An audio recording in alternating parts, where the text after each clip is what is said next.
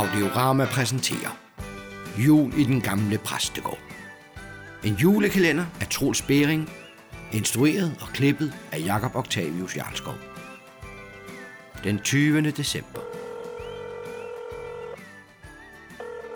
Ja, hallo? Det er Lars Gustafsen. Ja, hej Lars. Det er sovnepræst Mikkel Jarnø. Hej Mikkel. Hvad er der sket? Hvorfor, hvorfor ringer du? Så Lars, jeg ringer for at fortælle dig, at du skal ikke møde på arbejde i dag. Jeg har snakket med menighedsrådet i går. Telefonen virkede dårligt, så jeg måtte gå rundt til hver enkelt af dem. Og jeg har, jeg har krævet, at du bliver afskedet med øjeblikkelig virkning. Hvad har du? Du hørte mig godt. Altså, jeg har bedt menighedsrådet om at fyre dig, og det er med det samme. Jeg vil simpelthen ikke have ødelagt min og alle andres juleaften. Men det kan du ikke Jo, mene. jo, jeg kan, Lars. Jeg er ked af det. Jeg har advaret dig flere gange. Jeg har bedt dig om at lade være med dine sindssyge drætterier, men du har fortsat alligevel. Nej, jeg har ikke. Jeg har altså ikke gjort Der noget. stod ni æsler i kirken, Lars. Altså nej, 10, hvis man tæller dig med. Jamen, jeg ved da heller ikke, hvor de kom fra. De stod der bare. Du skal ikke prøve at bilde mig ind, at det ikke var dig. Det er jo løgn fra ende til anden. Men det bekræfter kun, at jeg har gjort ret i at kræve dig fyret. Men hvem skal så gøre kirken klar til juleaften? Det ved jeg da virkelig ikke. Det gør jeg sikkert selv. Så svært kan det arbejde, der umuligt være, når du kan finde ud af det. Ja. Men har du ikke en masse andet, du skal lave? Jo, og det her gør ikke min arbejdsbyrde mindre, men heller det end at udholde endnu et af dine forsøg på at få mig til at tro på nisser. Jamen, der er nisser. Hvorfor vil du ikke tro på det? Jeg vil ikke tro på det, fordi nisser er fantasivæsener, Lars. De er kun blevet skabt for at dække over inkompetente bønder. Altså, det er en fix måde at skyde skylden på sin egen udulighed over på noget afguderi. Jamen, det kan du... Nej, det kan du da ikke mene. De er da så uskyldige. Nej, de er der ikke. Altså, nisser er der blevet brugt til at dække over, at man gjort forfærdelige ting, som at brænde sin egen gård ned, eller, eller man har været udulig og glemt at høste i tide, eller man har behandlet sine dyr dårligt. Altså, nisser, ved du hvad, nisser, det er historiens svar på dårlige undskyldninger. Og nu prøver du at bilde mig ind, at de eksisterer, så du kan bruge det som en dårlig undskyldning og udføre dit arbejde inkompetent, og så prøver du at skyde skylden på nisser. Men nej, nej, det var ikke der. Nej, det er jo mere, du ved. Altså, der sker de her uforklarlige ting op mod jul. At du synes, det er sjovt at drive gæk med folk op mod jul, det er altså ikke et bevis for, at der findes nisser. Farvel, Lars. Men hvad præsten ikke ved er, at der inde i væggen bor to unge nisser ved navn Augustin og Dut. Hey, du Augustin. Hvad er der, du? Der er sket noget frygteligt. Lars er blevet fyret. Øh, nej da. Var det på grund af æslerne? Ja, det var det. Jeg fortryder alt det, vi har lavet den her december.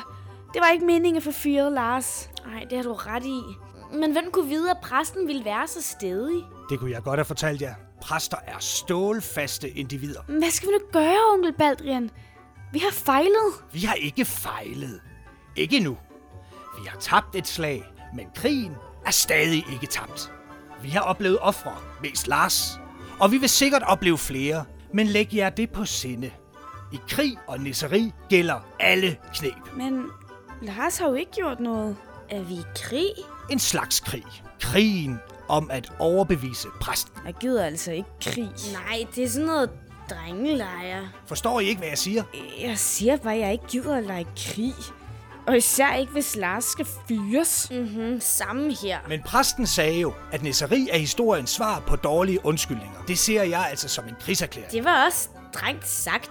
Hvad betyder inkompetent? Det er, når de gamle går og nisser i bukserne, du ved. Nå, er det det?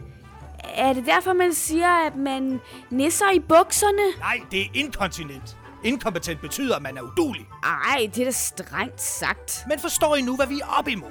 Hør nu. Ingen er mere ked af, at Lars er blevet fyret, end jeg. Men det ændrer ikke ved vores mission. Vi må og skal gennemføre den inden jul. Men hvordan? Jeg har så ved at komme i tvivl om, hvordan man overbeviser præsten om, at vi ikke bare er et billede på inkontinens. Inkompetent. Øh, måske det er løsningen. At gøre præsten inkontinent. Ej, det er da ikke sjovt. Det er bare ulækkert. Så skal han stå der og chatmisse i sin præstekjole. Ej, det gør du altså ikke, onkel Baldrian. Det ville ellers have været et godt nisseri. Men okay.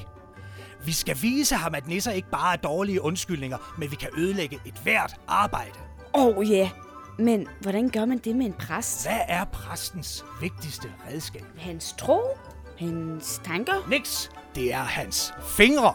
Uden dem kan han ikke skrive sin tro og tanker ned. Og hvad sker der, hvis ikke hans fingre gør, som han vil? Så er vi ved at være færdige med juleaftens prædiken. Mm, dejligt at være i god tid. Man skal bare sidde lige i skabet. Heldigvis så har fingrene bare fløjet over tastaturet, Så det har taget nærmest ingen tid at skrive den. Jeg kan ikke huske, hvornår jeg sidst har skrevet så hurtigt. Nå, lad mig se, hvad jeg har fået skrevet ned. Nej, hvad nu det? Nej, det har jeg da ikke skrevet. Altså, skulle jeg have skrevet, Jesus Kristisen, red på grisen, over isen med avisen. Først gik isen, så gik grisen, så gik lille Jesus Kristi. Nej, hvad er det der for noget vrøvl? Hvad sker der nu? Har præsten mistet evnen til at skrive prædikner? Var bønderne i gamle dage inkompetente eller inkontinente? Og er Lars virkelig et æsel? Lyt med igen i morgen.